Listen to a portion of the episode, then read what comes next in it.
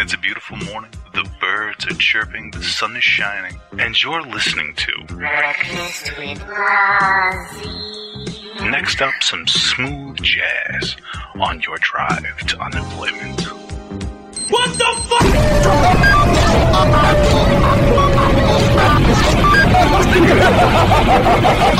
fuck?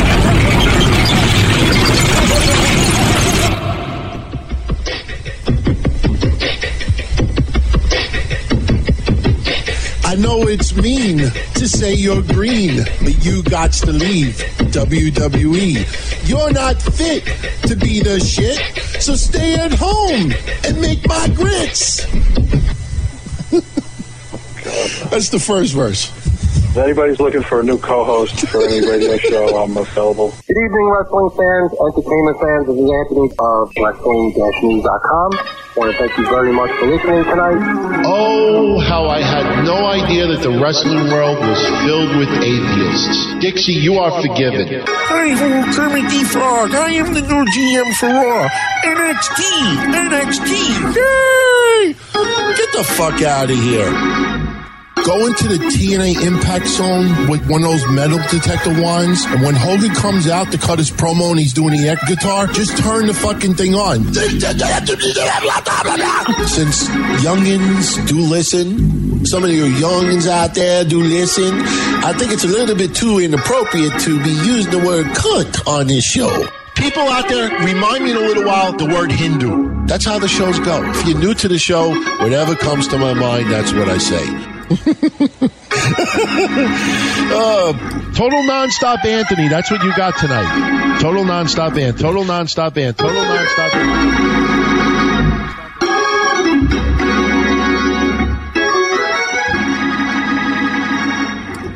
Please allow me for a few moments to take a trip down memory lane. Now, the road that I really would love to take a ride on is looking back at the last couple of months of yours truly's analysis and reports. You know, the time that I said seven weeks ago that the proper match at Evolution should be Trish and Lita teaming up to take on Alexa Bliss and Mickie James. Nobody said it back then. The debate that I had with Kevin Castle very recently about Lio Rush and Bobby Lashley, where I insisted heels is the way to go. What about the conversation I had with my co host where I was asked, Do I think Nikki Bella will politely challenge Ronda Rousey similar to what Nia Jax did? And I chuckled and I said, Not a fucking chance in hell. Heel turn is the only way to go. In fact, it should kind of carbon copy Brock Lesnar and John Cena. And I'll go one step further. I'll throw another one out there that nobody's talking about. Nikki Bella and Brie Bella should have some dissension leading up to Evolution where Brie Bella ends up telling Nikki she is on her own. Maybe they'll wait until the Evolution event itself for that to happen. Just, you know, my brain working. What about the time that I said a few times over the last bunch of weeks that Kevin Owens needs to and will turn babyface? I could go on. The meeting with Impact Wrestling and WWE, where everybody else was saying that it, they were talking about a possible sale, and I said, no, it's further discussions because WWE wants to use more content on the WWE network. I could continue. Rey Mysterio. People out there that they got their sources Rey's return match. First match is going to be at Super Showdown. Yeah, I said SmackDown 1000. And if you even want to go into baseball, breakfast soup a couple of weeks ago, I said that the Yankees and the Rockies would win the wild cards, and then it should be the Boston Red Sox versus the Dodgers in the World Series. Now, that hasn't happened yet, but we're down to the final four, and Red Sox and Dodgers are still in it. So, but that's not the road I want to go on. I want to go on a different road. Take a trip down memory lane and look at some of our beloved Hall of Famers and the last times that we saw them uh, featured prominently on WWE television. Hall of Famers, people that we beloved, moments that we cherish to this day. And some of those moments aren't as important as others, but let's go take a look at it. George the Animal Steele 1998, returning as part of the oddities. And yes, he lost most of the matches he was involved in, but it was still really, really fun to see George Steele come back one last time. His age at the time, 59. Remember Kevin Nash returning at the 2011 Royal Rumble? Not 2014. That was fun, but not as memorable. When he came back in 2011, everybody loved it. Popped, marked out. His age, 52 years old. Hulk Hogan's last WWE match. Not talking TNA, not talking about the Hulkamania tour in Australia. I'm talking about WWE against Randy Orton at SummerSlam 2006. Hogan's age at the time, 53 years old. Bob Backlund, one of my favorite wrestlers of all time. And you know what? For this moment, we will go to TNA on this one. Bob Backlund came back, wrestled Alex Shelley in TNA. Everybody at that time were writing online that they couldn't believe how good Bob Backlund could still go. He still has it, and they loved it. His age at the time, 57 years old. Bruno Sammartino, the living legend, God rest his soul, one of the, the top three greatest wrestlers of all time. His final match in the WWF, he teamed up with Hulk Hogan to face King Kong Bundy in the one man gang. His last WWF match ever. His age at the time, 54 years old. Let's look at Ricky Steamboat. Chris Jericho, Backlash 2009. You still got it. People fucking loved it, ate it up, spit it out, ate it again. Didn't care how many times you spit it out. You kept eating it. You loved it. Ricky Steamboat, putting on performances. Wish that he went further. His age at the time, 56 years old. Dusty Rhodes versus Randy Orton, the Great American Bash, the beloved Dusty Rhodes. I'm not even talking about the stuff he did in TNA after. Great American Bash 2007, his last match versus Randy Orton. His age at the time, 60. And finally, let's go to Ric Flair, his retirement match at WrestleMania against Shawn Michaels. We know Flair has wrestled since then, but that let's just focus on that match itself. His age at the time, 59 years old. All of those moments, we look back and we smile. We memory we have memories that are pleasant. People popping, you still got it, loved it, blah blah blah blah blah blah blah. Shawn Michaels' current age, 53. Undertaker's current age, 53. Kane's age, currently 51. Triple H's current age, 49. What the fuck all of you out there? Is, oh, they're so old. They're so old. They're so old. Look at the other ages. You had no problem with any of them. I said this on Breakfast Soup about a month ago when we said that Shawn Michaels will return in the ring at Crown Jewel because of the amount of money he is being offered. You cannot pass that up for your family. And as long as Undertaker gave him his blessing, he was going to do it. Hook, line, and sinker. And I said this a month ago, and I will stick to it now. And I guarantee you 99.9% of you out there will agree with this. For eight years, you kept hearing fans all across the globe, online, in arenas. One more match, one more match, one more match. And now you got one more match? Ugh, WWE's depending on legends. WWE's depending on the old timers too much. WWE is the. The fuck you talking about? Have you noticed the ratings the last couple of years? Don't give me this shit. Oh, well, they watch it on Hulu. They watch it on YouTube. It's fucking advertising revenue. Do you know anything about business? Wrestling is no longer must see TV. That is the problem. You need to make it must see TV again. There, all across the years in wrestling, there have been legends and storylines. Ric Flair's retirement storyline. The whole time he's 58 and 59 years old. Where the fuck? Oh, why is he on TV? Nobody fucking complained back then. And now you're saying, oh, they depend on legends too much for 10 minutes of a three hour show. What the hell are you smoking? Any of you out there understand it all? That they're trying to use nostalgia and extend it to try to get casual fans to tune in, to buy an old shirt, to maybe check out an event, to maybe subscribe to the network because the current crop of stars are doing good, but they're not doing better. This ain't no, well, Shawn Michaels and Undertaker, Kane and Triple H are taking away the spot. Do you have a goddamn clue why Samoa Joe and others are losing their opportunities to be in this fucking Royal Rumble greatest of all time bullshit in Saudi Arabia? Because it's not fucking WWE booking that story. It's fucking Saudi princes who they want in that match. I want, I want, I want. Attitude era, I want, I want, I want. I said to everybody when when you saw wrestlers in droves, very, very abnormally coming to the defense of Brie Bella, they're sitting in the on the background. If they could still move even a little bit, they're sitting in the background, hoping that some Saudi princes notice them maybe watch some old footage from 1999, 2003, 2004. Hey, eh, WWE, I, we want blah, blah, blah, blah. Now, I don't want to mention anybody's, and I don't want any fucking new listeners saying, who the fuck was that? I always say blah, blah, blah, blah. Blah, blah, blah, blah. There are people out there waiting for the fucking $300,000 payday, the million dollar payday, and even more when it comes to HBK and others. But again, going back to what I said moments ago, I said this a month ago 99.9% of you out there are not going to disagree with me. The reason why people are shitting on Shawn Michaels returning to the ring right now is because of this. For eight years, fans have been asking, begging, insisting one more match, one more match, one more match.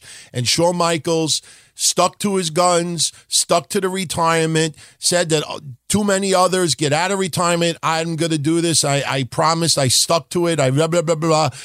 And because of Saudi money, he came out of retirement. He didn't come out of retirement because of you and me. He didn't come out of retirement because he absolutely loves pro wrestling and can't live without it. He came out of retirement because Saudi billionaires that fucking have a fetish of the attitude era and want to see some of those people in the ring, they're tossing around monopoly money. And when you have a family, and I defended Shawn Michaels on Breakfast Soup, when you have a family, you have the opportunity to make that kind of money in a gaga match. Okay, if Undertaker gives you his blessing, you damn well better believe you're going to take that payday. All right, if WWE would have offered that kind of crazy cash in the past, Shawn Michaels probably would have came back sooner. So deep down inside, you may not have thought about this, but subconsciously, you are angry because he didn't return because of any of us. He finally answered our calls, you know, pleading one more match. No, he came back because Saudis really made him an offer he couldn't refuse. That's it. End of story. No other way to put it. And people are kind of upset at that. And look, you have every right to be, but you're a goddamn wrestling fan. Okay? You wanted to see him have one more match. If he would have cut out a fu- cut a fucking promo at Madison Square Garden earlier this year or last year with no Saudi money or anything like that, and then heard the chance and heard the chance, and then he said, "You know what? I'll think about it." You would have had fucking petitions, fucking hashtags. You know, HBK, one more match, HBK, OMM, you know, whatever it is. You would have had everybody in the fucking world insisting that he returns. So that is the deal. By the way, welcome to this edition of Breakfast with Blasi. I am Don Tony as always. I'm trying to get this show done today as quickly as possible. If I could get this done in 30 or 40 minutes, I will be ecstatic. Because for those that are casual listeners that don't hear this all that often, you know, I let everybody know in the last bunch of months that I was undergoing spinal surgery this past Friday. I had it done it as of right now is a success, but I am in a tremendous amount of pain. The burning is fucking intense. I had fucking drills drilled into my spine to free up leads for my spinal stimulator. I have a road of recovery to go, which I'm looking forward to. I have no problem with that. But since it's not even four days since I had my surgery, well, there's four days, but um, I still have fucking stitches and staples in my back. I can't sit comfortably, and I'm not supposed to sit up for more than 15 minutes at a time. So believe it or not, when you listen to this on the download, this show would have been paused a few times because I recorded a few minutes and then I stopped. A few minutes and then I stopped. It'll be all seamless when it's put together, but I am not in the greatest health right now to be doing this, but I wanted to do a show. Definitely wanted to talk about what I just did and a few other things as well. Got some wrestling news and a couple of plugs. So I hope you enjoy this episode. And not only that, two weeks ago, I shouted out Epic Sports, who puts up a lot of our clips, and I invited listeners of his channel they wanted to submit questions that I would answer on Breakfast with Blasi. So, towards the end of this broadcast, I am going to answer some of those questions today. Yes, it will carry over to the next episode of Breakfast with Blasi because that episode I'll be able to go a little bit longer. So, we'll get into that a, a little bit later. Before I go any further, I got to give a special shout out to Adam Demoy loyal listener, loyal patron. I sincerely apologize. This wasn't brought up Monday. I think it's probably more my fault. His grandfather, who got him into wrestling, just like my grandma did, who has passed away many, many years now. His grandfather turned 100 years old this past Friday. Still alive and took him to his first wrestling match back in 1987 to see the NWA. So, Adam, please extend happy birthday wishes to your grandfather from me. And uh, really, really cool. And really, really cool to hear that. Also, speaking of birthdays, happy birthday to John Coffey, another friend of the show. He turns 35 in two days. So uh, happy birthday to you, my friend. Now, as you heard me say in the beginning, with all of these ages, you know, you really need to take a step back. You know, and as I also said, you know, for everybody out there that is saying, oh, you know, WWE is doing this and WWE is doing that, look at SmackDown last night. People look at the results and look at the matches. And it seems like that some things were left out. Sure, some wrestlers did not wrestle, but they appeared, but it felt like things were left out.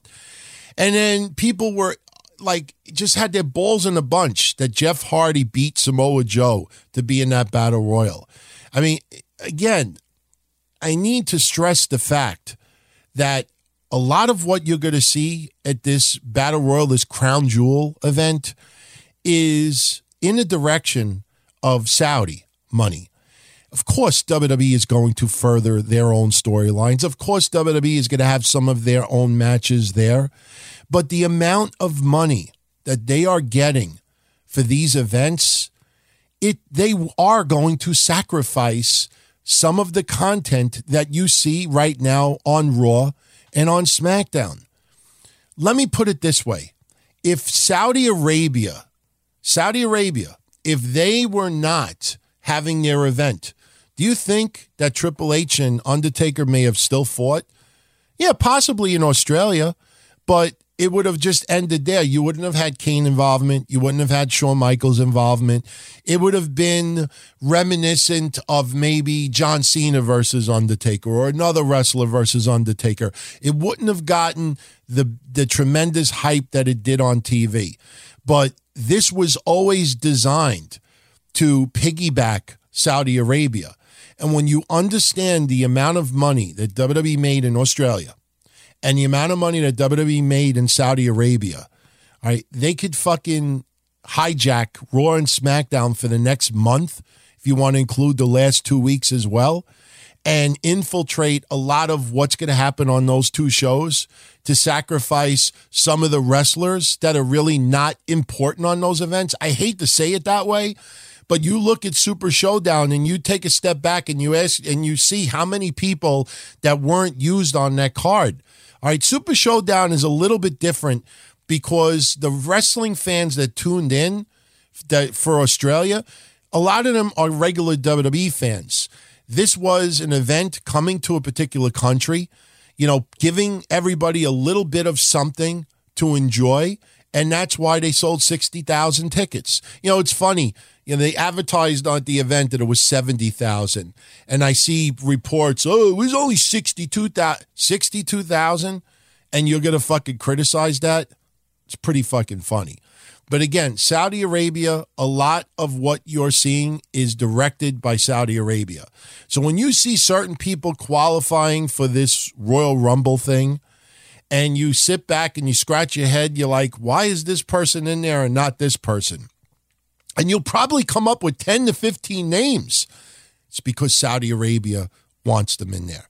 They're paying insane money. And look, if a fucking Saudi prince or if someone out there PayPal'd me or went on Patreon and sent me 10 grand and said, look, for the next month, I want you to focus on blah, blah, blah, blah, blah. You damn well bet I'm going to fucking make sure that I put a lot of effort to include that content. Money is what's driving everything. And trust me when I tell you, for everybody out there that thinks that we're going to keep seeing major nostalgia for the foreseeable future, once Super Showdown is done and once Evolution is done, the number of legends or retired wrestlers coming back right now is going to drop drastically. May pick up a little bit again around WrestleMania time. It'll certainly pick up again when the next Saudi Arabia event happens or they book a gigantic event in a different country and the demand is that they want fucking attitude era or they want, you know, ruthless aggression era. So this is what's going on right now. So please, WWE didn't go in a different direction and they're now putting a lot of nostalgia on there because no, there's there's specific events that are driving this. And to listen to podcasts and to see reports and see people writing this stuff, you know, not understanding why certain wrestlers are not being utilized. You know, just it's pretty disappointing. I mean, you'd think that this is almost common sense for everybody out there. So that's what's going on as far as this. Now, as far as the Brie Bella stuff goes, I had a series of tweets on Tuesday. You know, I already discussed with Kev Castle on DTKC, and I talked about in the last Breakfast of Blasi of this idea now that we have to be, and yes, pun intended, we have to be yes men and forgive Brie Bella for every little botch that she does. And if we don't and we criticize her, we're cyberbullying. Did you see what happened on Monday night on Raw? I actually put up a GIF file for everybody to, to look at. And I didn't even notice it on Monday night because I was, you know, because of my surgery, I can't like sit up and do a lot of paperwork. So I did a little work. I laid down, did a little work, laid down, had wrestling in the background. I really watched Raw on Tuesday. And during the match with the Riott Squad, with the Bellas and Ronda Rousey, there was a part where Ronda Rousey had the armbar on Ruby Riott. And the storyline is is that both of Ruby Riott's partners are trying to get into the ring to break up the submission move, but the Bellas are supposed to prevent them from doing so. And you see Sarah Logan, she's in the corner, out of sight from camera view. And what she is supposed to do is she's supposed to walk towards the middle of the ring, towards the back, and she's supposed to give the suspension of disbelief that she wants to try to get at Ronda Rousey. But Brie Bella is supposed to grab her foot, causing Sarah Logan to trip. And then Brie Bella is supposed to hold on for dear life so Sarah Logan can't get it, Ronda Rousey. So what happens? Sarah Logan starts walking to the middle of the ring, and Brie Bella, her timing, look at it. Look at it. She like pauses and goes the opposite way, and then she fucking is like a second behind Sarah Logan. And Sarah Logan thinking that this is all about timing. And that that was my rant two weeks ago. It is all about timing. It is all about timing. When Sarah Logan hits the middle of the ring at the very same time she enters the middle of that ring in the back, she's supposed to fall. And at the very same time, Brie Bella is supposed to grab her foot. Now, I saw more. Now, I got to say this first. So, Brie Bella is too late to getting to. She's outside the ring. She doesn't get to the middle of the ring. So, Sarah Logan flops with nobody touching her. She just flops. eh, you know, you would have thought, okay, maybe she was going to do the worm. I mean, she flopped with nobody touching her. And then Brie Bella's grabbing a foot and all this other stuff. And I saw morons out there, and I'm and I, I I'm sorry to say it, but you really are morons. For everybody that wrote this, you are a moron. I saw people out there the, d- doing their damnness to defend Brie Bella on this one, and they said, "Well, you know what? Sarah Logan should have waited until she felt Brie Bella touching her foot or ankle and then do the flop. First of all, when you, I don't know if you've ever had wrestling boots on. And yes, you know, I really did gots in indie wrestling, but I was a manager and I was involved in a few matches as well. And I had wrestling boots. And let me tell you something when you have wrestling boots, I don't know if you ever felt the outside of them, but you do not feel if somebody is touching the outside of your boot. That's first of all. And even let's even pretend, let's say Sarah Logan, the fucking Viking. She, you know, she's a, she's a Viking hick that can't afford boots, so she wears sneakers or she wears nothing. She's barefoot. Let's pretend she's barefoot. Now, use that same mentality that Sarah Logan should have waited until she felt Brie Bella grab her foot and then flop. Now, you picture Sarah Logan walking to the middle of the ring and Brie Bella is not there yet, and she's got to stand there for an extra second just looking around like, what, what the fuck is going on? Do you even like stop to think of what you're saying? It would have looked worse if she walked in the middle of the ring and then just froze. And then Brie Bella grabbed. Come on. There is no excuse for it. Brie Bella, the only thing that she has been good at for the last 26 months is being late at things. And I think you could know where I'm going with that. She is late. Mama Bird is good at being late. She is the drizzling shits. She can't even fucking walk from the corner of a ring post to the middle of the ring and simulate that she's grabbing somebody's foot with timing. That is why when I said earlier that they need to do something. Now, look, I don't like Nikki being the heel and Brie being the baby face because I can't help but get the flashbacks. You know, stop. You should have died in the womb. Stop it. Stop it. Remember that with Brie Bella with Nikki Bella? Stop it. Stop it. But then they're doing that storyline where Brie should have died in the womb. A couple of days later, they're shown eating together at a restaurant in California.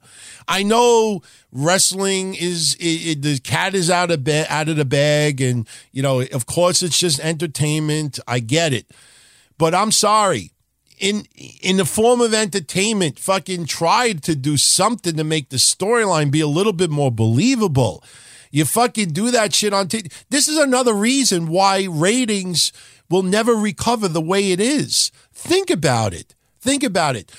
One of the biggest reasons why we watch wrestling is to see your favorite beat the fuck out of someone you don't like.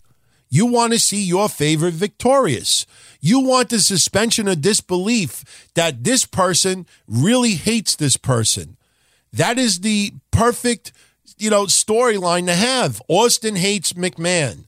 Shawn Michaels, well, Shawn Michaels and Bret really disliked each other, but you go over the years. Undertaker hates this person, or this person hates this person. All right.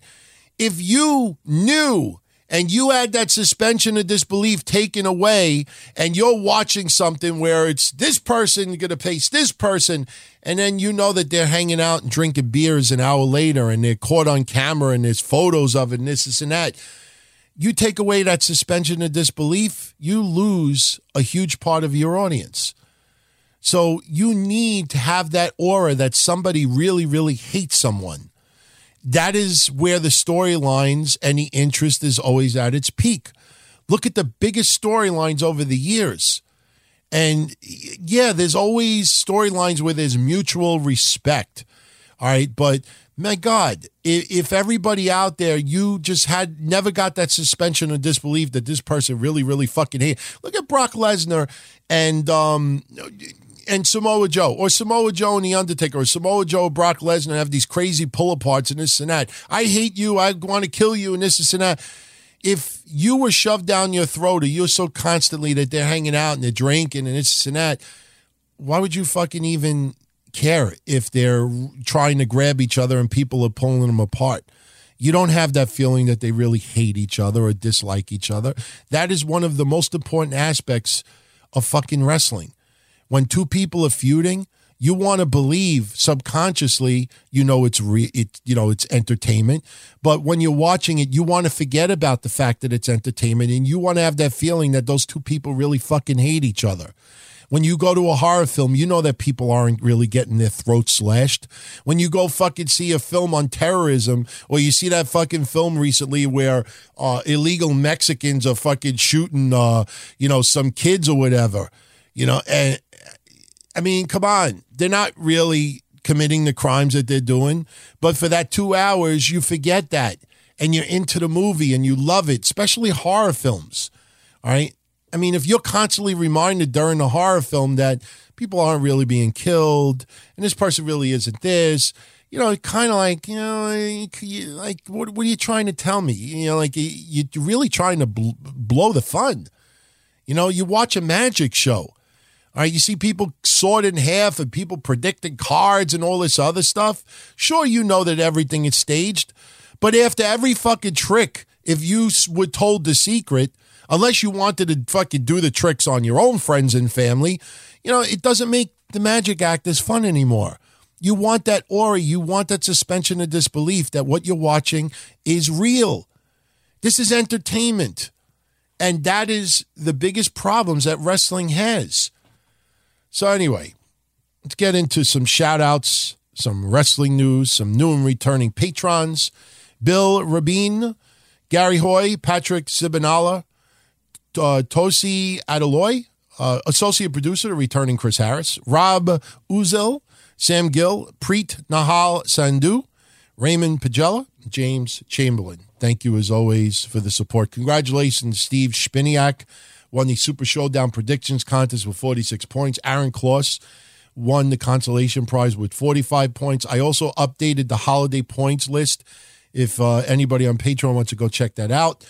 Associate producers Tyke Z. Bowers, Paul Convoy, Daniel Williams, Dan Hayes Valdez, Justin Rebstock, John Miller, Mark Redman, John Steck, Ian Mitchell, John Coffey, Russell Sibinala, as I said earlier, Andrew 914, Brandon Davidson, Zach Spunamore, Razorback Rob, Jerry Stewart, Magic Johnson, Paul Woods Jr., Rich Maharg, Adam Demoy, Diogo Nobre, Johnny Marin, Michael Westfall, Brandon Foley, Chuck Lentz, The Villainous Havoc, Courtney Summers, Chrysanta Tamale, Eva Baker, and Food Truck Guy, Billy Taylor, Nickel Time, John Stern, Hassan Al Hashmi, Brent Webster, Aaron Walker, Aaron Kloss, Out Nahia, Anthony Smith, James Gruesome, Mark Israel, Matt Militia, Jeffrey Collins, Tim Everhart, Bob O'Mac, Sean DeMarsh, Lucia Dalban, Mandingo Chamberlain, Josh Wilson, Jason Pratt, Toby Deshang. Yeah, it's a long list. But it is so true. They, along with other patrons, are the reason why these shows remain free for everyone. Not only that, they are the associate producers of what we do. They not only contribute to us financially, but they are also very uh, outspoken and they give us a lot of feedback and opinions and ideas for the direction of these shows. Look, everyone out there, I'm not saying this to sound like a jerk, but a lot of you out there will agree on this. You have read or may have written yourself over the last six months that you just feel like the quality of these shows have dramatically improved. And yes, you know, we keep the dirty laundry off the shows. Thank God we haven't had any, but they are directly responsible for that. You know, me, I feel like what I'm doing right now is the same way I did it in 1997. Maybe the audio quality is a little bit better. Maybe my style is cleaned up a little bit. Yes, some words that I used to use, I'm uncomfortable with using them now. I don't care about politically correct stuff. I care more about being respectful at times. That's why I don't say some of the things that I used to, but they truly are uh, the associate producers of what we do, and they are very instrumental of the direction of these shows. So I want to thank them again. Just a couple of more shout outs with the associate producers, if you don't mind.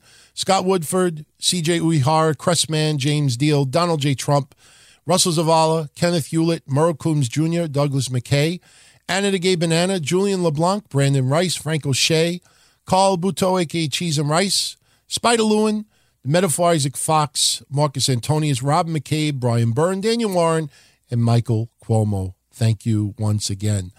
Um, you know, I got a kick out of this, and I know a few of you out there wanted me to bring this up. Uh, John Cena was on uh, the Today Show this past week. I think Shaq was on. I watched a little bit of the clip online, and Shaq looks like he's putting on some pounds there. I mean, I really want to see him do something with with wrestling. I mean, I really do. WrestleMania would be cool. I wouldn't mind if he was even in the fucking rumble in uh, Saudi Arabia, but I don't think uh, Saudi Arabia is interested in that. But Cena was on there, and something really, really caught my eye. And no, it wasn't the haircut. Yeah, I'm a little bit surprised at everybody out there who was shocked to see his haircut. I mean, you surf the net. I see a lot of you out there. He has been posting on Instagram. He's been posting videos of him in China. He's been posting a lot of photos. He's had this hair for a while now. Why is this all of a sudden so like unexpected on people?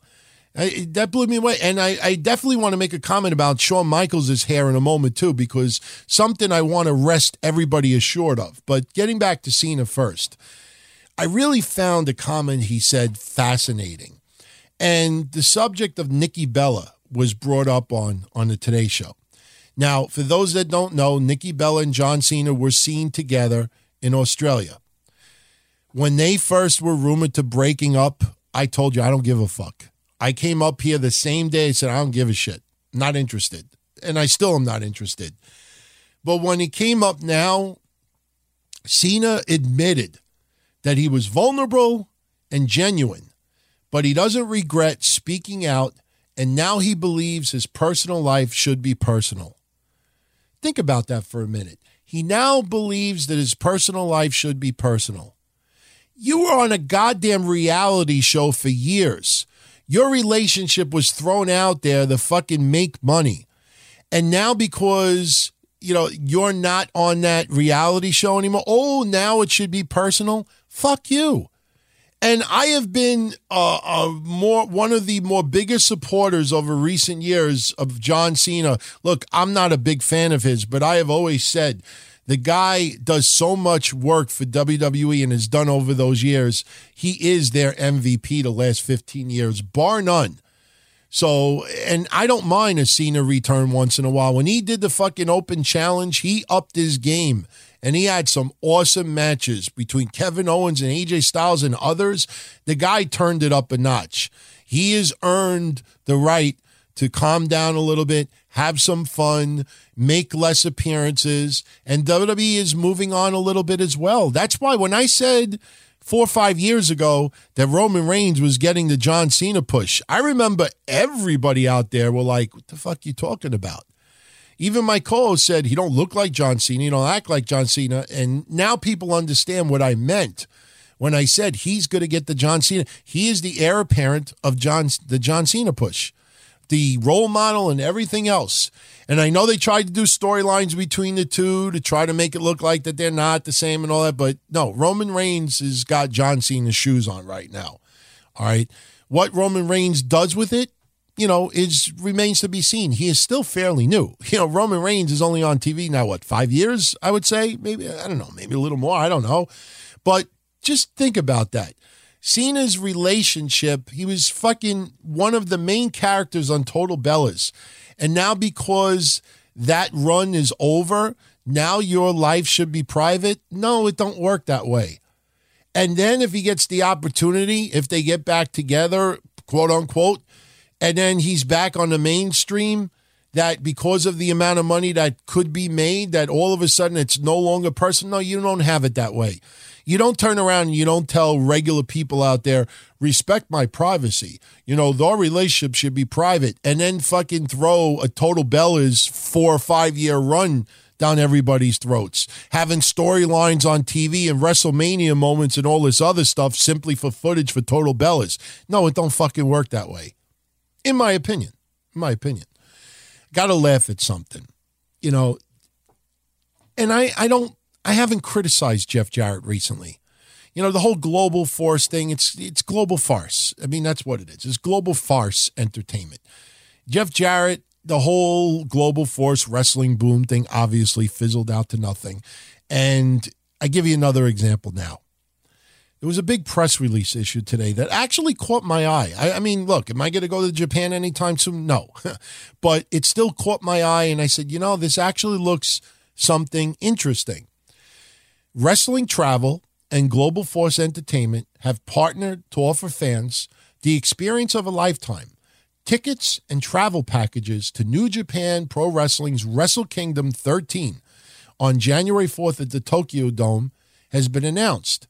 Now, they're going to have tickets available. They're going to have packages out of New York, California, and I don't remember the other two states because they weren't listed in this press release. But I want to read a little bit further, and then I'll tell you why I think this is fucking ridiculously stupid. In addition to what they re- they just stated, wrestling fans can expect the same for events across the globe, including the United States, Mexico, Canada, and Japan. What that means is that they have this idea that Wrestling Travel and Global Force Entertainment are going to have travel and ticket packages for wrestling events in the United States, in Mexico, in Canada, in Japan. Now, this is travel. It's not just overseas. Okay, you could live in the United States and go use their travel package to go see a wrestling event in a different part of the United States. So, so far, I have no problem with any of this. Jeff Jarrett says a couple of words, New Japan says a couple of words, and this and that. Obviously, they bring up what happened with All In. Quote, New Japan Wrestle Kingdom 13 is an event guaranteed to be an incredible spectacle. It is the biggest event on the New Japan calendar biggest wrestling show outside the United States. Uh, the magnitude and scope of this event is something every fan should experience for themselves. From the pageantry to the entrances to the hospitality to the reverence Japanese fans have for pro wrestling, there is absolutely no event like Wrestle Kingdom. So far, so good. The partnership with Global Force Entertainment is the latest of a spate of success stories for wrestling travel, with the company emerging as one of the main attractions and headline sponsors for Wrestling MediaCon 2018 in Manchester. And also, um, Starrcast, the four day podcast convention that sprang up around the independent wrestling show All In, which sold out at the Sears Center outside of Chicago. Jarrett's connections are sure to bring more huge events under the wrestling travel umbrella. And, you know, it, it gives you the website globalforceentertainment.com. So I'm looking at this and I'm like, you know, this is actually pretty interesting. I don't know how many fans in the United States would go to Japan, you know, but if you actually look at the date, January 4th, you're right around New Year's. You could possibly get a couple of extra days off. Maybe you use that as your early vacation in 2019. The 4th is on a Friday. So the 5th and the 6th are Saturday and Sunday. So you could possibly return to work on the 7th. So if you're off on the 1st, maybe you take off the 2nd, 3rd, and 4th. So you take off three days and you could actually have a whole week off. So this doesn't sound bad. The problem is, if you notice, I go on their website, globalforceentertainment.com. The first thing I'm looking for is how much? What are the deals? What tickets are you guaranteed? How much is the plane fare? How much is the hotel? And when I go on the website to try to find any of that, I can't find anything. So I'm looking at additional information. I'm looking at press releases. I'm looking at other stuff being written, and it's in detail but there's no package details. Then I find a line that says if you want information on the travel packages, to email them. The fuck is that? I don't want to give you out my email address just to get information. The fact that they can't publicly post a couple of what these travel packages are tells me that the prices are just astronomical. Now, look, there will be events that you'll be able to go to within the same country that will be very reasonable. But this whole swarm of press releases that you're going to see floating around the net about this deal with Wrestle Kingdom, the fact that they're not showing any prices and they're telling you email us for the information, nah, fuck that. Just my opinion, but fuck that.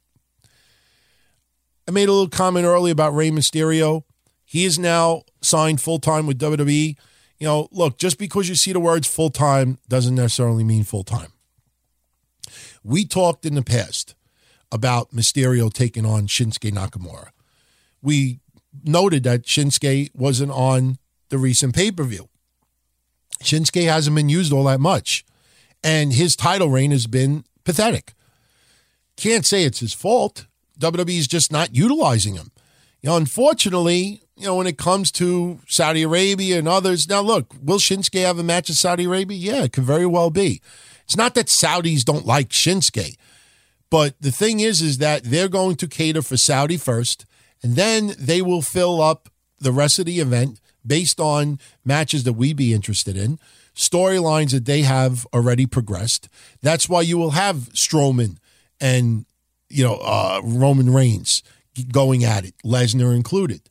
So Rey Mysterio, when you're reading everywhere, oh, his first match is going to be a crown jewel and this and that.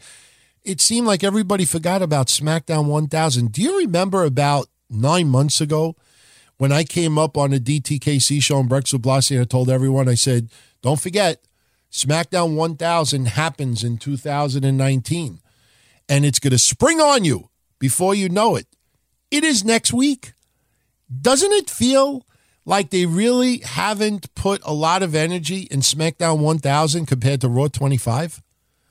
All right, think about that for a minute. Sure, Raw 25 years on the air is a little bit of a bigger, you know, event than SmackDown 1000.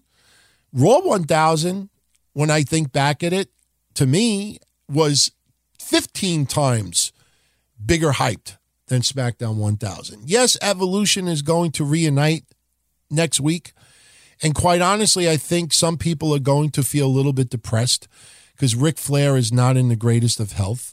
Triple H looks fine. Batista is fucking a monster. He could still do it if he wants to. And Randy Orton obviously could still go. But the Ric Flair aspect, you know, it's going to be really nice to see them next week. But, you know, I don't put too much into that. Now, what I had said earlier, and I got to throw this out there Shawn Michaels. Yes. Last Monday, when I was on the show, I already had pictures of him bald. Okay. I got them sent to me privately because a friend of a friend is friends with Shawn Michaels' wife. They were very private photos, so I wasn't posting the shit publicly. But I had proof, and some people that I know personally that thought I was full of shit, I showed them the proof. And, you know, for people that ask me, because I, you know, for political stuff, I posted on Twitter yesterday my iPhone case with Lindsey Graham and the whole thing with the Kavanaugh protests and everything. And I posted it with my bobblehead, and people got a kick out of it. But I had a few people ask me, like, why do you keep posting stuff with your bobblehead? And the reason why is everybody knows what my bobblehead looks like. I'm not posting it out there so people try to buy it. It's not for sale right now. I give them away as part of prizes on Patreon here and there, but they're not for sale right now. The reason why I do that is my certificate of authenticity.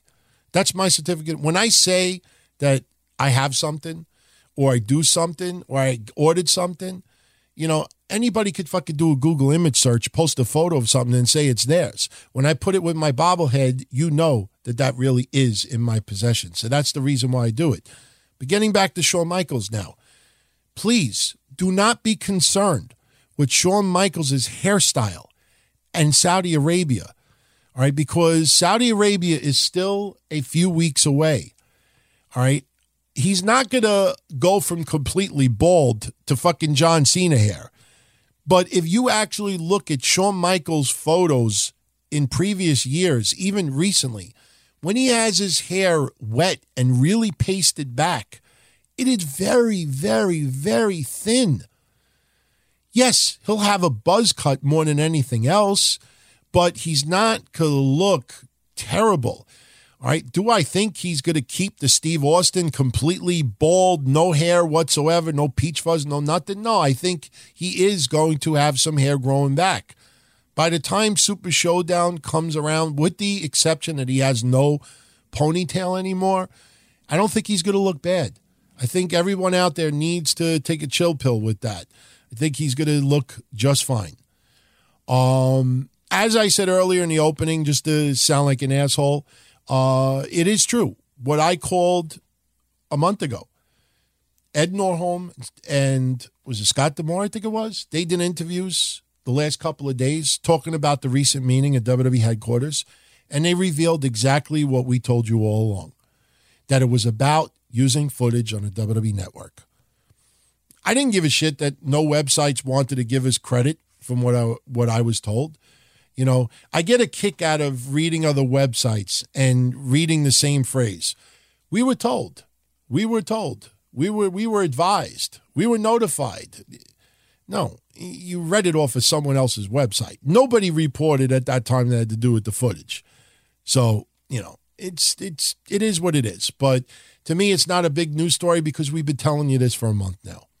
Um, one news story that's floating around today that honestly, look, it's a nice thing, but what have I been saying? First, it was everybody gets a trophy, then everybody breaks a record. Now everybody gets an award. Jinder Mahal received the Heroes Behind Heroes Award. Sounds pretty cool. And you read the article, and, you know, when you're done reading it, you're happy for Jinder Mahal, but you're left saying to yourself, what did he actually do? And then I did a little bit of research on it. And the Heroes Behind Heroes Award is an award given by Sony Yay, which is the Indian television channel aimed at children. It's operated by Sony Pictures, but it is for the country of India. So that's the reason why Jinder Mahal got that award. And you know, look, it's a cool award to have, but you know, when you see with all due respect, I'm not I'm not saying this to be critical of Nia Jax, Jinder Mahal, or anybody else. Right? They are role models to some. And they do do good outside of wrestling. You may not be aware of it, you may not pay attention to it, but they do do a lot of good. But when you actually take a step back and look at some of these awards being done, any fucking company could issue any award for any reason. And honestly, look, this award, it's a cool thing and everything like that. But when you actually think about it, you know, I mean, it's not anything of a big deal, to be honest with you. I hate saying it like that, but that's just the fact. You actually do the research. When you Google search that award and put it in quotes, and you get virtually no results back, that should pretty much give you an idea of what these awards are. Any business out there could create an award, give it to somebody famous, and sometimes you ask yourself, are they doing that to really honor the person or are they doing it to get a little bit of publicity for themselves? And you know what? It could possibly be both. Don't, don't know. And honestly, I don't give a shit all that much. Wow, we went 50 minutes already. I I, I think I have a few more things. To go. yeah, I got to get into uh, some rapid fire questions. First, recommendations, everyone. Check out our sponsors, Texas Podcast Massacre. They have the same domain for their show on their website, texaspodcastmassacre.com. They just did an episode, Queen of the Damned, and a new horror film, Mandy. If you're into cult films, horror films, you got to go check them out. They do it in a way that you don't see.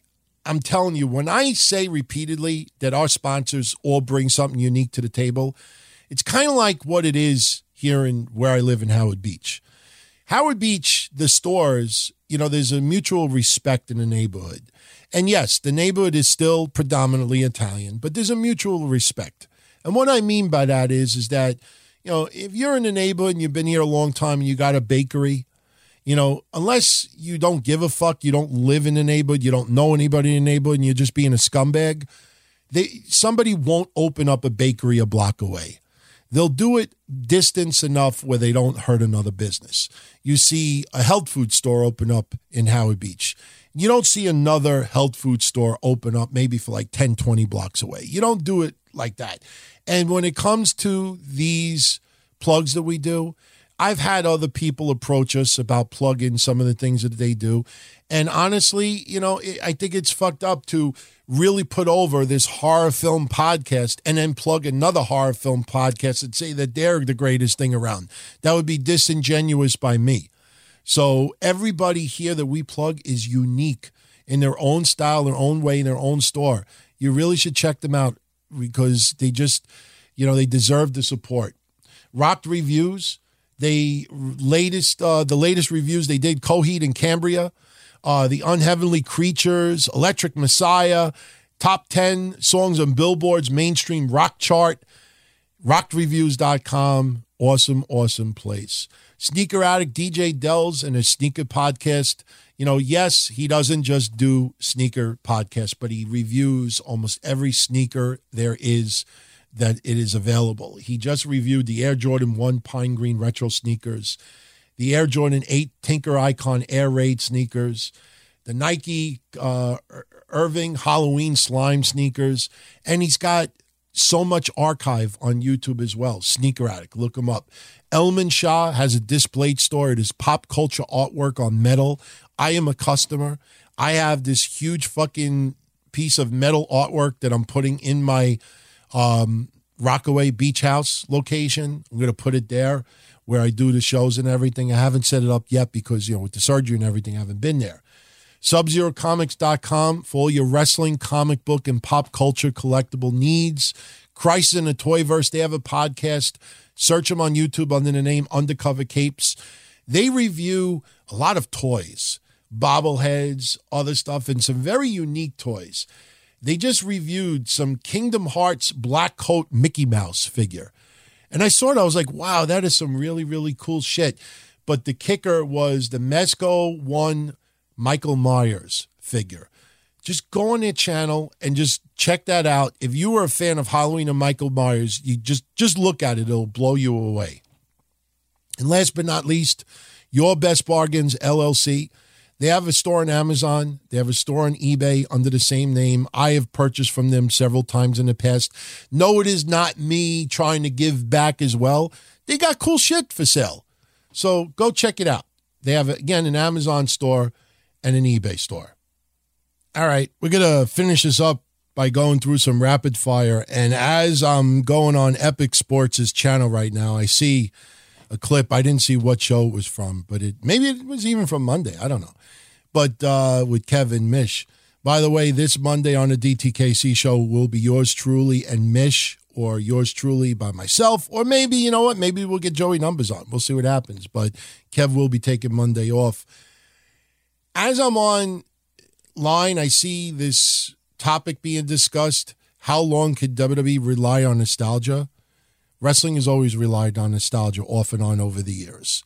And as I said earlier, when you understand the tens of millions of dollars that is involved with these global events in Saudi Arabia, and you understand how many events that they would have to run in the United States to match that figure, sure, a lot of that money is going to payroll. A lot of that money is going to be reinvested into other things. Yes, it is more expensive to go travel overseas, but the bottom line is is that as long as WWE could fucking make crazy money like that to the point where their stock goes as high as it is. I mean, this stock has tripled over the last year wasn't done because of Roman Reigns. It wasn't done because of great storylines on Raw and SmackDown.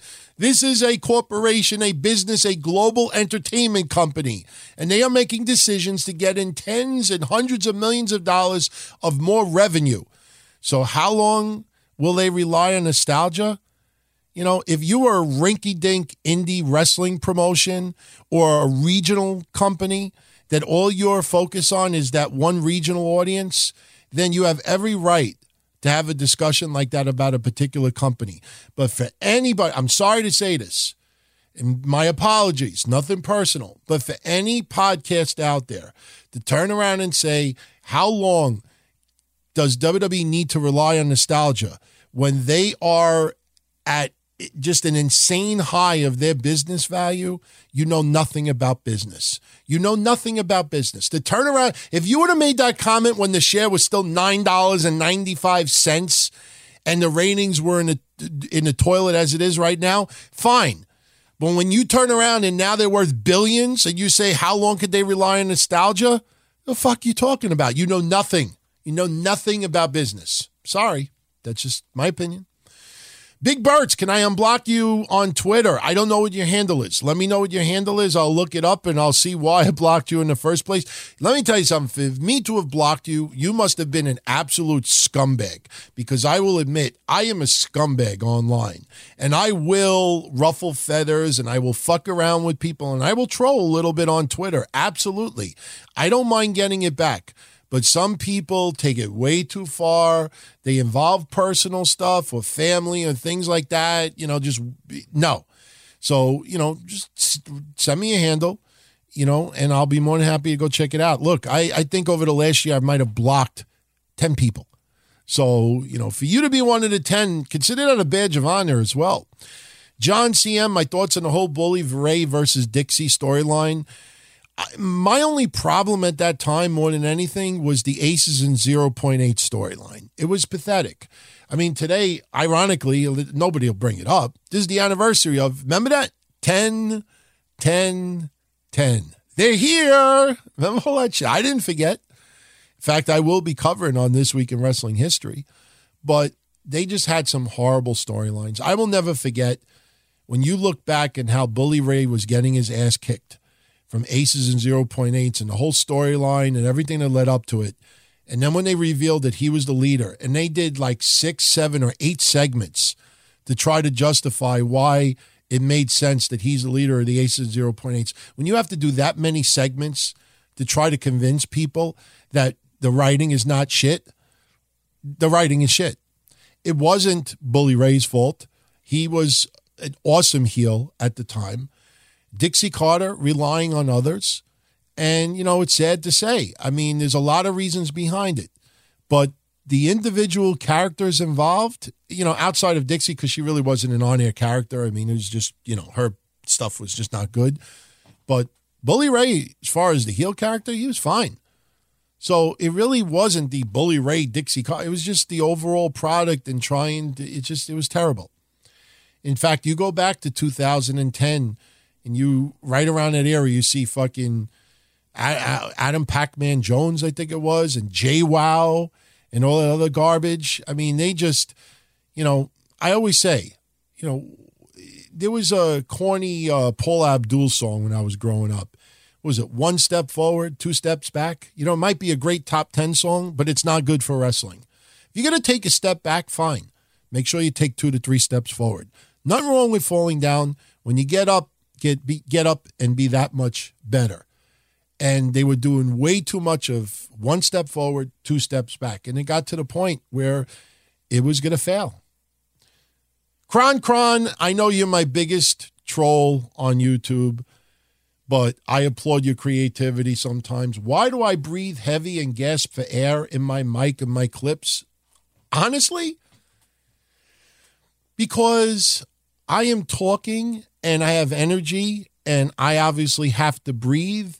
And I do so much work personally with the shows and everything else that I honestly can't sit here and spend time and filter out my breathing. I use Adobe Audition and I know that there's ways of copying the breath sounds to clipboard and having them automatically edited out. I tried that once and some of my voice sounded computerized. So I thought, you know what? As much as I do want to eliminate that on these shows, I haven't. And yeah, while we're doing these shows, I could purposely, what I just did. You didn't see it, but I turned my head, looked the other way, and breathe in while my head was facing the other way so my breath didn't get caught on the mic. I'll probably get dizzy from doing that shit. And I know you were writing it to be a prick more than anything else. I know that. One of my favorite wrestlers in NXT, Meki the Pro. Well, I'll tell you a few right off the bat. I mean, Ciampa is fucking awesome. Gargano is great. EC3, I absolutely I can't wait for him to go on the main roster. And it's funny because I debate my other co from Mish to Kevin others. They don't understand why I have this much stock in EC3. I've been praising EC3 back in TNA. Before he became champion, he's got it. You just have to put it together. That guy is going to be a big star. Ricochet is awesome.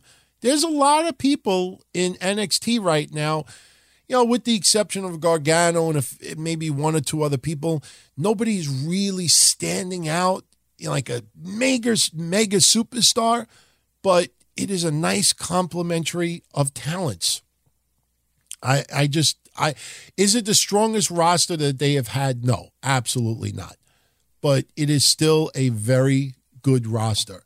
And um, NXT, I mean, events should always sell out pretty good. Gaming Dragon, do I really think Triple H is doing the right thing by flooding the roster with more and more indie guys, despite no one in this era being actually over? Yeah, Gaming Dragon. I mean, he's not flooding it with indie guys. Where are they going to come from? I mean, indies, Japan, uh, Impact. I mean, where are they coming from? So, flooding it with indie guys, I wouldn't call it flooding it, but unfortunately, right now, when you take a step back, I don't care how much you love Roman Reigns or hate him. I don't care how much you love Finn Balor or hate him. I don't care how much you love this person or hate him. You look at the roster 10 years ago, 20 years ago, 30 years ago. You had larger than life stars, big time stars, stars that were future Hall of Famers. It sucks that some people of today will get into the Hall of Fame because of longevity more than anything else. They do have legitimate Hall of Famers that deserve it. Absolutely. And I'm not going to go through the list now because I will leave people out and then people will think because I left someone out that they don't deserve to be in there. But the point is is that if you look at the current crop of talent, you know, not everybody is 22 years old, 25 years old. You know, the young generation. It's not like what it was in the mid 90s when WWE was trying to go younger you know, even though some of their wrestlers were still older. I think some people would be really surprised if you actually start researching the ages of some of the wrestlers that are on the main roster right now mid 30s, upper 30s, which is still young. But what happens five years from now, 10 years from now, when they're in their upper 40s? I mean, you're talking the same age as Triple H right now, almost Kane, you know, Undertaker and Shawn Michaels were what, 53? So some of these wrestlers in 12 years are going to be that same age. Who are you replacing them with? So, yeah, you have to keep, you know, throwing stuff out there and seeing what could possibly turn into a main big time star. Fernando, do I think Alexa Bliss's face turn would make her the face of women's wrestling? No. Nope. She is uh, a, a good wrestler with, you know, much more potential. She is not great in the ring right now, but she's new. So I have no problem with her work right now. Sure, there's a couple of things I'll criticize because it just, I mean, some of these flips that she does, she doesn't even connect, and it looks like somebody doing gymnastics than anything else. She becomes a face. You know, I think more of her personal story would be emphasized and revealed. Um, but I think Alexa Bliss right now is best utilized as a heel. You know, she's not the greatest person on the mic, but she is entertaining. So I wouldn't touch it right now. And I don't think she would be the face of women's wrestling if she was a baby face. No. Howard Starr, how come the Barbarian and Warlord aren't in the Hall of Fame? Yeah, I, I think because they were they were never like the real focal point mainstream tag team wrestlers during their time. Do I think Barbarian and Warlord deserve to be in? Barbarian probably more than Warlord. And, you know, there was some issues with steroids in the Warlord. You go back to 93, you see a few other things. I'm not saying he's not on WWE's good graces or anything like that, but do I think at the end of the day that they should be in? Yeah. The problem is that there's probably 50 or 60 people that you would put in before then. So that's the reason why they're not in right now. Uh, okay, okay, that's the person's name. Best ass in wrestling right now. You know, because I'm in my 40s now, I try not to talk about women's asses, not because of PC or anything like that. I swear to you, it's not that. Just that I try to avoid anybody that would call me creepy for you know, commenting about somebody's ass that's 22. You know what I'm saying? Like, I trust me, and I, I say, and then trust me, I'm not trying to throw any hidden, you know, agendas, or I'm not doing subli- subliminal accusations towards anybody. But I think everybody out there will agree on this. It is very creepy to see some guys in their 40s, 50s, 60s was really bad, but 40s and 50s, especially. You know, following girls on Twitter that are 18, 16, 19, you know, simply because they're wrestling fans. And I, like I said, I'm not individually thinking of anybody right now, but you do come across them. I've seen it with my own eyes. I have seen people like people's tweets simply because it's a 17 year old girl with a nice ass, you know, some, you know, risque photos. And because they fucking wrote a comment that sounds like it makes sense with wrestling, that they like it and stuff like that. I don't know. I just try to stay away from the creepy thing. I know a lot of you out there think that Alexa Bliss's ass is next to none right now. I know some of you would say that for Liv Morgan. You would say that with Mandy Rose. Uh, I, I don't know. I think, I mean, is there really an ugly ass right now? And I know it's some of you going to think that the bigger size. No, I, I just, I don't know. I just, me, I, I was never like a big ass guy. I'm more of a chess guy, you know? Max P, what matches do I want and think will be at next WrestleMania? I haven't really thought about it yet, Max, because me, I don't mind nostalgia a little bit. You know, I always feel giving a little bit for everybody is the right way to go business wise. You know, I have no problem with Michaels and Triple H teaming up. I know if you want to really pull, you know, strings and really, you know, dissect things. Okay, Undertaker, Triple H, last time ever, but meanwhile they're going to face each other again in a tag team a couple of weeks later. I know, but we've had this is the this is the thing that a lot of people forget. Look at WWF. Forget Nitro. Forget WCW because they're an easy target. Forget TNA because they're an easy target. All right. If you want to look them up as well, go right ahead. There have been dozens if not 50.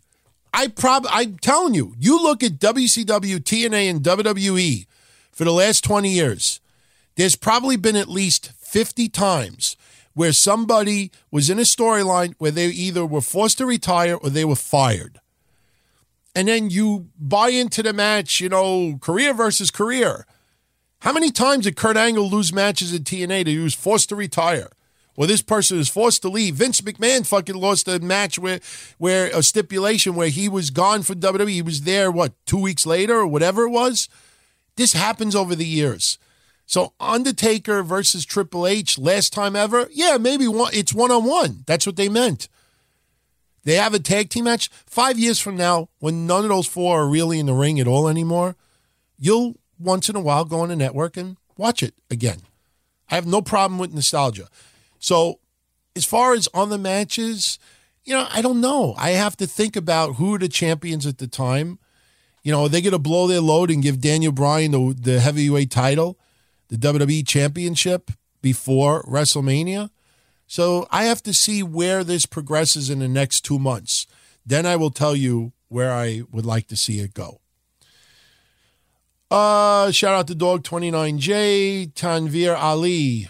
Who do I think is a better opponent for Brock Lesnar? Kurt Angle or The Undertaker? Kurt Angle, absolutely. I think Kurt Angle would really force Brock Lesnar to stay on his A game. I'm not saying that Brock Lesnar goes off on his A game, but Brock Lesnar would probably force Kurt Angle to really give the match of his life right now at his age.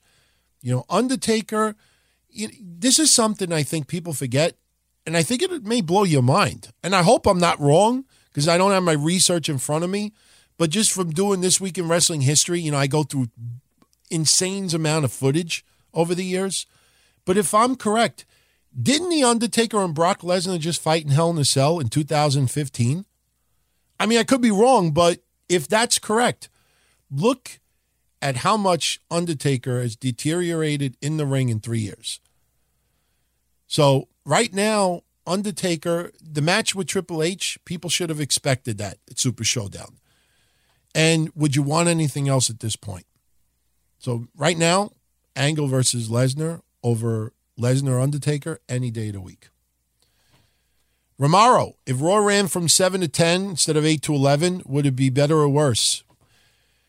Uh, you know, look, the more adult uh, content is always aired in the later hours. I mean, it's always been like that. Sure, WWE's PG now, so you don't get it as as much as you used to.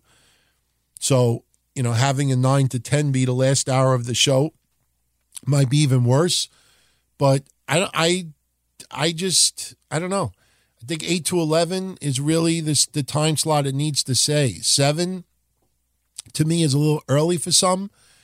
And it might even be worse if you want to think about it, because if they want to target more of children and kids, they got to get up early for school the next day.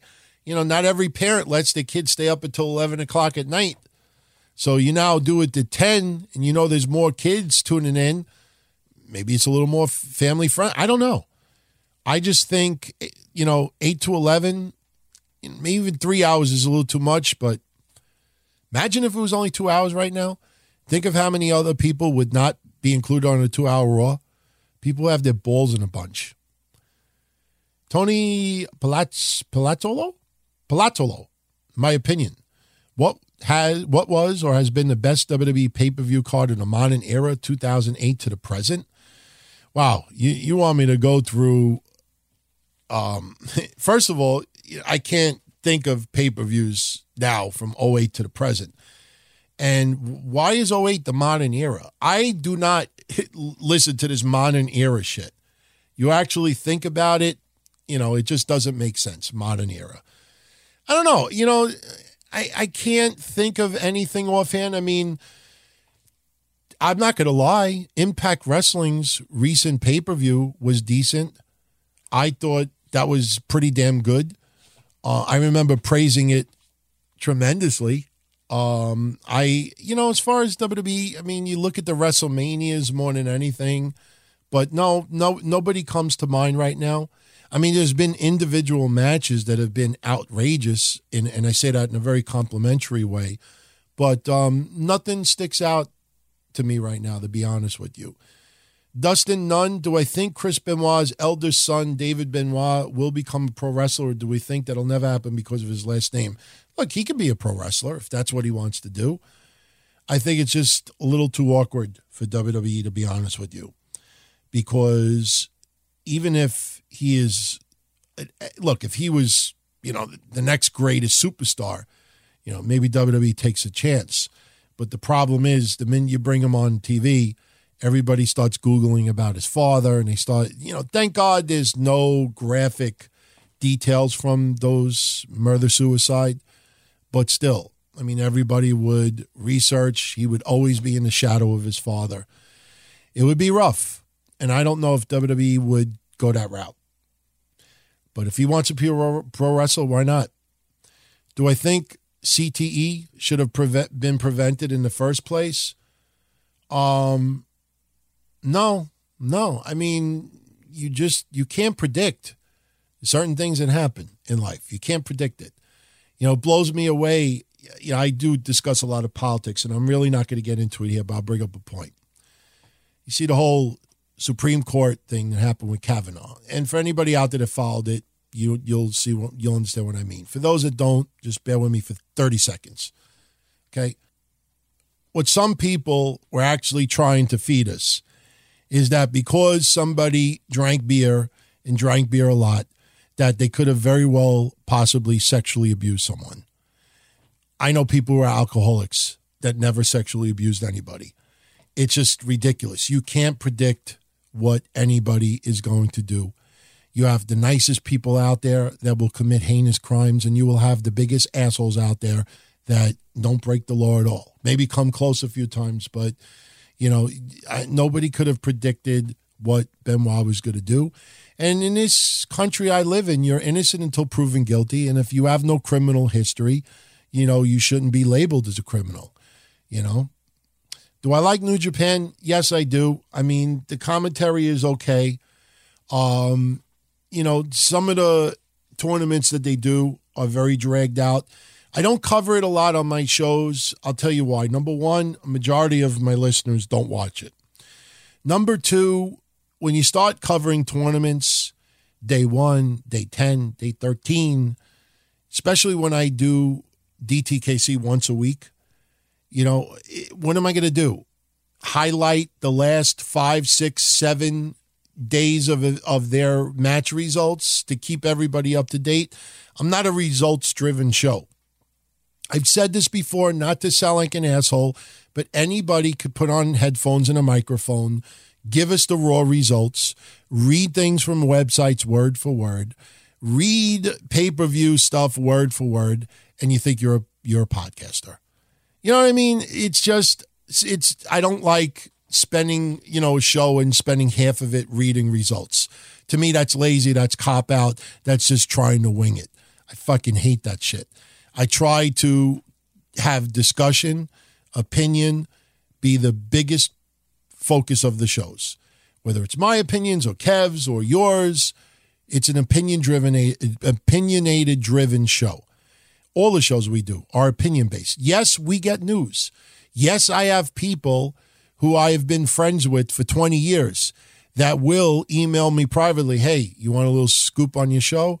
And they'll give me some details and we'll talk about it and we'll report it. But, you know, like I said, with the whole impact thing, we I got gone on the show a month ago and told everybody, listen, I spoke to someone who knows directly from from Impact Wrestling.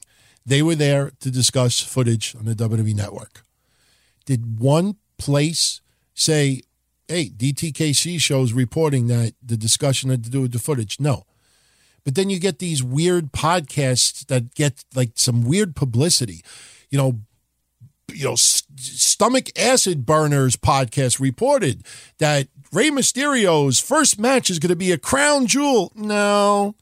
Blah, blah, blah's podcast reports that Roman Reigns' first opponent is going to be Kevin Owens. No.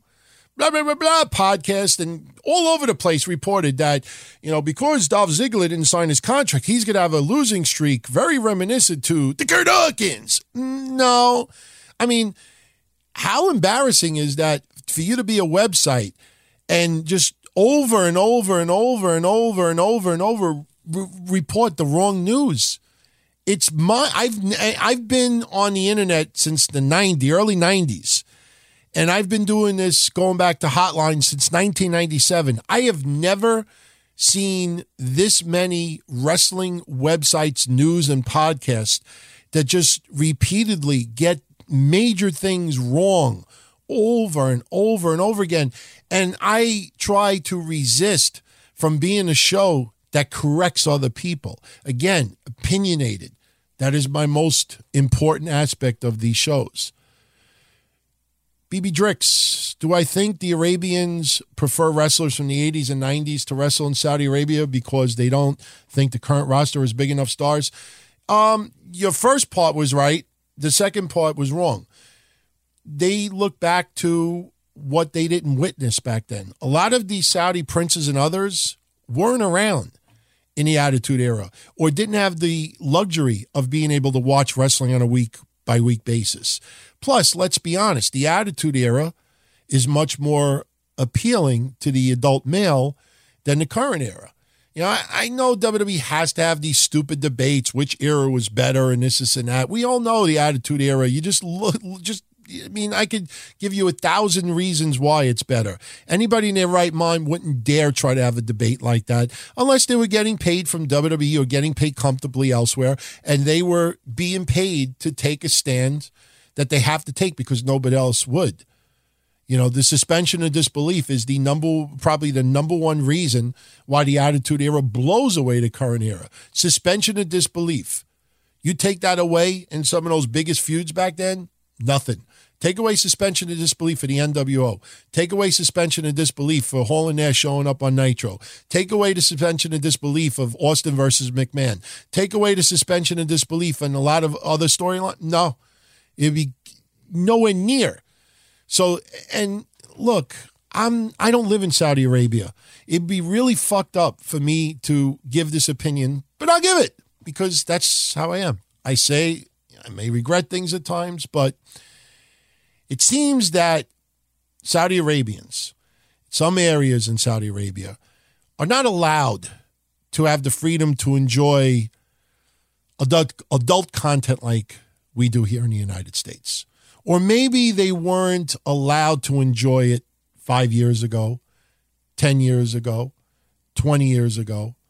So, and I'm not just talking, you know, porn. I'm not just talking, you know, naked. I'm talking, you know, adult content, storylines, slapstick humor, violence. All right. I don't think a lot of, a lot of Saudis 10, 20 years ago were able to enjoy this stuff. So now you go and you see, get to see this stuff for the first time. I mean, you're just blown away by it. And a lot of those wrestlers are larger than life. Remember, one of those Saudi princes wanted Yokozuna. I mean, because they're seeing things now for the first time. I remember, I've brought this up before, when I went to Italy in 1985 when I was still a teenager, I remember going, I brought my little boombox with me, and I used to DJ at the time and I had my, some of my mixtapes, you know, freestyle, disco, dance, whatever. And I remember going there and turning on their radio, and they were about 10, 10 years behind in their music. And true story, I swear to God, very true story. I had my boombox blasting in my hotel room in Italy. I think it was the first, second day I was there. And me and my friends from high school, we are hanging out, and somebody knocks on the door. We thought we were getting in trouble for blasting the radio. Guy that owns the hotel came in. What is this music? And we were trying to explain to him. And it was, you know, a lot of like Afrika Bambaataa and Alisha and Diamond Girl. I don't think Diamond Girl was around yet, but it was right around that time. And the guy was just mesmerized. I remember Lisa Lisa and the Cult Jam was on there too. Uh, I like you. I like you a lot. Yes, I like you. I remember these songs being on there. And he said, um, Can I borrow your boombox? So I gave him my boombox. I gave him two or three of my tapes. They gave us free wine, free food, all this other stuff. We walked down in the hotel lobby at dinner time, and it was the funniest fucking thing. You see my boombox on top of some counter, and they're cranking my mixtapes, just cranking it. There was a club in Italy back then. I have never Googled it, but if someone out there wants to Google it, just to show I'm not lying there was a club back then called Dance Electronic. And we went to that club, and they actually had cameras rolling that time. And they knew that some people were there, were in the country from New York, and we were in the club. And, you know, they started interviewing us. And next thing you know, my friend is actually spinning records. They didn't have the music that we have, but the point I'm getting at is that they were five, ten years way before us. We didn't even have internet back then. Some countries are years behind in a lot of the content. So that's the reason why the Saudis are infatuated with 90s. And again, don't underestimate the number of people who defended Brie Bella that want to stay on the good graces in any way, shape, or form with WWE right now. Because as long as they could move out, move around even a tad, if a Saudi government, Saudi prince, whoever's behind these events, starts watching some Nitro stuff, starts watching some other eras, and starts thinking, hey, you know, I want them on my show. There's some people sitting there right now hoping to God that they could get a crazy payday out of it. I'll be honest with you, I'm a little surprised that Hall and Nash and some others haven't been brought to Saudi Arabia. I think that's going to happen. They deserve the payday. I hope they get the payday even if they do virtually nothing in the ring, I hope they get it. So there are some wrestlers who are sitting, you know, waiting for the phone call. Hey, you want to come to Saudi Arabia for a hundred grand? And that's the low end. Epic Sports, is it true that the 27 New York Yankees are one of the most dominant teams ever assembled? I was not around in 1927, but yeah, you actually look at their stats try to translate it to today's standards, the 27 Yankees is just insane. Absolutely insane. It's very hard to translate it to today because of the lack of home runs that other teams hit. But compare the 27 Yankees to other teams from 27, they are probably the most dominant team. I, I, but again, we'll never be able to prove it. Uh, let's see. I think we're almost done for this one. Like I said, I'm going to get into more on the next episode. We will definitely tackle the rest of them. How long did we go so far? We've gone almost 90 minutes. Amel, which indie wrestlers do I want to see it see make it in the WWE? If any, why do we think they deserve to be in there? How big of a star would they have been with the correct booking? There's not too many wrestlers that are past their prime right now that, you know, can't get into WWE, sure, we all want to see Kenny Omega, the Bullet Club, some others. I don't know how big of an audience really is drooling to see some of these stars go in there. I think the Bullet Club, as like, I don't want to compare them to the Hardys, but they definitely should be able to get over in the WWE. I mean, they definitely should um, make it with no problem. There are some wrestlers here and there. Uh, you know, I think, yeah, there's always this debate about the flippy stuff and the stuff that you don't believe. You know, like the Joey Ryan stuff with the penis, I can't stand it. I understand that there's a group, you know, core audience that laughs at it and gets a kick out of it and enjoys it. Fine. But if that's all the gimmick is going to be, it'll never show up in WWE because the current age that we live in. So you have to be able to really um, be able to broaden your skills and to really have an overall package. I mean, it's just amazing how much Chris Jericho is reinventing himself over the last couple of years. And the funny thing is, is that if he shows up in WWE again, you think that he's going to put on that face paint like he's doing now? I doubt it. Doubt it very much. He would not do what he's doing in Japan, I think, in WWE. He just really reinvented himself, and it is awesome to see. And I'm happy that Chris Jericho, I don't know how old he is. Was he 47? He's got to be around 47.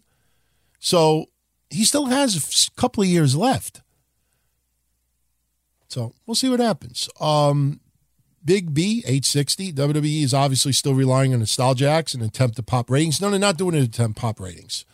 That's the biggest misconception right now, attempting to pop a rating. They had the lowest rating in their history, or the second lowest rating in their history last week. And they had Undertaker advertised, they had Shawn Michaels, Triple H, and Kane. That's not popping a rating. It was never about popping ratings. It is about the boatloads of cash they're getting, Saudi Arabia, and they did insanely well in Australia. And that's just the beginning. There's going to be other events globally. And if nostalgia sells, then they'll do it. So, no, it's not about popping ratings. Um, do we think this this is them acknowledging their failures of creating new stars? No. It's giving people a little bit of everything. Saudi Arabia, it's different because the Saudis are offering insane amounts of cash to have specific people perform. Again, that is why you're seeing some outcomes for this battle royal that people are online like, fuck, what? Samoa Joe's not in the battle royal. This person's not in the battle. Why the fuck is this person? Because Saudi, that's what they want. So it's not about acknowledging failures, but it's to give a little bit of everything. And honestly, I have no problem with it. No problem with it at all. If you've noticed for the last two, three months about Shawn Michaels returning to the ring and them doing the Triple H Undertaker thing, if you notice, if you go back to the episodes of all the shows that I've done and listen to just what I said, I have never once said it was stupid, ridiculous crap and shit on it. I said, you know what? A little bit of everybody. They're not on TV all that long, so what? We just were a little concerned that Undertaker seems very, you know, uh, a little unbalanced with some of the moves that he was doing. He did that uh, tombstone, you know, got a little nervous there. But they had the match at Showdown that I expected them to have all along. So, no, it's not the failure of creating new stars. It's just, you know, I pointed out, look at the ratings with the Shield for the last couple of years. Say what you want. Look how piss poor pathetic those ratings are. Is it just the Shield's fault? Absolutely not. Willie Hardigan, do we think WWE would have more viewers if they went back to edgy TV 14 product? Yeah, I mean, of course, but it, it's not going to happen. But, you know, I remember the 80s, some of the wrestling being awesome, and it wasn't TV 14. It was entertaining. Wrestling has to be must see TV again. That's it. Wrestling needs to be must see TV. And you need suspension of disbelief a little bit more. You know, I don't shit on the Bellas just because it's fun to do. But, you know, I've been saying this for years. Shawn Michaels, when he did that storyline, I think with JBL and he was blinded, cat's out of the bag. We know it's sports entertainment. Shawn Michaels did an autograph signing here in New York. I was there. And He fucking had a blind, like a patch over his eye. Did he have to do that? No. I heard Zack Ryder when he did that storyline with Kane and he was pushed with the wheelchair that Zack Ryder actually showed up somewhere with the leg brace on. Some people, even though the cat's out of the bag, will still try in some ways to, you know, have a little suspension of disbelief. That is not being outdated. That is giving a shit about the storyline that you're in. You you got young, young, young, young fans out there, and you could suspend their disbelief for a couple extra years. Why not? Why not? Why? Because oh, it's, fake. Please. Uh, Yusef. Since WWE and overall wrestling in general has had a lack of personality amongst wrestlers and a lack of mouthpiece, do I think WWE should be investing in having a tournament similar to the Cruiserweight and Mae Young Classic, but for young, upcoming managers? No, no, because you need natural crowd reaction. Lio Rush is a great example. Lio Rush has something. But if you listen to what I have been saying for a while now, he is better suited as a cocky heel. Someone you just want to beat the fuck out of. I think I use whack a mole, that every time you try to, you're about to get him, and he just slips away. You know, my calls thought otherwise. They just turn him. So you have to have natural crowd reaction. You have to connect with the crowd. Having a tournament, what are you going to do? You can have winners based on the crowd reaction. You could have somebody in the ring. Hey, do you like Lio Rush? Do you like blah blah blah blah? Uh, I hate that. No, no, you don't do a tournament. Insane Bob's Crazy Shack. When I talk to friends that don't watch wrestling, which wrestlers do they bring up in conversation or any names surprise me in terms of how culturally aware they are? They usually bring up wrestlers from the Monday Night Wars, the Attitude Era. They'll bring up Cena, Randy Orton. Randy Orton is brought up more than you can imagine. Jeff Hardy, Matt Hardy. As far as the current crop of talent, not many. You know, Daniel Bryan once in a while, but, you know, when I talk to friends of mine that don't follow wrestling at all, you know, they usually go with the ones that everybody knows or is aware of. Goldust is brought up, I think more because of the Attitude Era. But no, you'd be shocked. You'd be shocked of some of the major names of today that are never brought up by non wrestling fans. Jogal, how was it like for me growing up with video games? Were I ever interested? Going to local arcades? Sure. Super Amusement, Whitestone, Queens. That was my second home, you know, growing up. That place was awesome. I mean, I used to go crazy with video games. Loved Atari, ColecoVision, Nintendo, PlayStation, PlayStation 2. Last 10 years, got out of it a lot. Like to play nostalgia still. You know, get I could fucking go and I have a little arcade inside, uh, an actual cabinet and you know throwing Miss Pac-Man or something like that, and I'm good for an hour. But uh, the games of today, you know, I play uh, out of the park, the baseball one, because there's so much strategy behind it that that game I consume myself more than anything. I've been wanting to get back into the games of today. Used to love the Grand Theft Autos when they first came out, but back then, yeah, can't tell you how many times after school when I was a kid, me and my friends going over my house were playing video games. When I had my car accident in 96 and being stuck in a fucking wheelchair for nine months, how many how much video games I played. Oh my God. So yeah, absolutely loved it. Rabbit Pyres, do I know that me and JD are the cancers of the wrestling podcast industry? No, I didn't know that. And um, honestly, I can't speak for JD. I don't follow him. I'm not a hater or a fan of his work. I worry about me. And if you don't like what I do, nobody's forcing you to tune in. All I will say, Robert, is if you hate what I do, you will get really upset at the announcement that is coming in less than two months. And it is an announcement that um, all of these hobby podcasters out there, including yours truly, um, it's going to be funny to see how some of them react. That's all I'm going to say. Nadir, what's the strangest thing I have ever eaten? Oh boy, strangest thing. Um, pig's feet. I know for some of you out there, you've probably eaten it, but true story. 1990, I drove to Florida with two of my friends, and you know I just had my license for a year or so, and um, we stopped in North Carolina, went to go get gas, and it ends up that. Long story short, I think it was like three in the morning. Pulled off the highway, mobile gas station, North Carolina walk into this gas station, predominantly black neighborhood. Got three or four black guys hanging out in the gas station. We uh, go to pump gas. I think one of my friends was buying soda and they heard us talking. And one of them asked us, you know, is that a New York accent? And they said, yes. When we told them yes, they asked us, where are we from? And we said, Queens. It ended up that they used to live in Rockaway, Queens. That's about 10 minutes from where we lived and we just started hanging out and we were talking. We stood in the gas station with them for about two hours. Just had a just laughing and having fun. And one of them had a jar of these pickled pig's feet.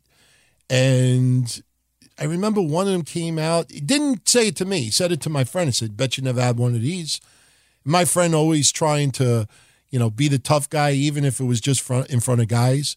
He's like, Yeah, I'll try anything. And I remember my friend trying the pig's feet, and then we all tried it. I don't remember what it tasted like. I remember the pickled part of it, but uh, I never ate it ever again. And, you know, I'm not into that. So my favorite hobby is doing these shows. Um, outside of that, I don't know. You know, working on my 91 Lincoln Mark 7 is a lot of fun. You know, building up my retro arcade thing is a lot of fun. Um, you know, it's just that there's so many things going on in the real world. You know, the mom not doing so well, you know, having work, having a relationship, doing these shows. It is a lot. The Patreon page is a lot of fun. So, you know, that pretty much absorbs a lot of my time. What's the one thing that I would put in my bucket list? If you want to keep it wrestling related, I'd say sitting front row to WrestleMania. I was at 10, but, um, you know, the seats were okay but I would love to sit front row to WrestleMania. If we keep it at wrestling, outside of wrestling, there's a lot of bucket list things. But I don't know. With that said, I think we're done for now. Uh, went a lot longer than I expected to. I actually feel pretty good right now. Pause this at least five times in the process. But I hope you enjoyed this episode of Breakfast with Blasi. I will be back two weeks from today, which will be the 24th of October. Follow me on Twitter at Don Tony D, the website, dontony.com. Email me, dontony at dontony.com. Facebook.com slash DTKC show. And as always, if you like what we do, want to help support these shows, help us keep these bills paid, the lights on, and get a shitload in return, check out our Patreon page, patreon.com slash Don Tony. Five bucks gives you access to everything. We have giveaways, contests, exclusive podcast there. I know Kev is going to be recording his solo show, Castle Chronicles, tomorrow. Next week, it'll be Mission I giving you the latest installment of Breakfast Soup. We have the Evolution pay per view predictions contest coming up shortly, where you could win a prize from the prize wall. And, you know, ad free editions of this show, Mondays, early releases of this week of wrestling history, retro audio, vintage episodes of the Mass Maniac show. There's just so much going on there. Five bucks get you everything. Can't go wrong. Patreon.com slash Don Tony. Everyone be well, and I will catch you all again in two weeks. Take care. Support the Don Tony and Kevin Castle show on Patreon. Get access to thousands of hours of back episodes. Get bonus episodes and exclusive shows. Castle Chronicles. Breakfast soup. Pay-per-view recaps, DVDs, Syracuse, tattoos, much. and more. Support the show that's entertained millions for over 16 years. Patreon.com slash Don Tony. Once again, patreon.com slash Don Tony.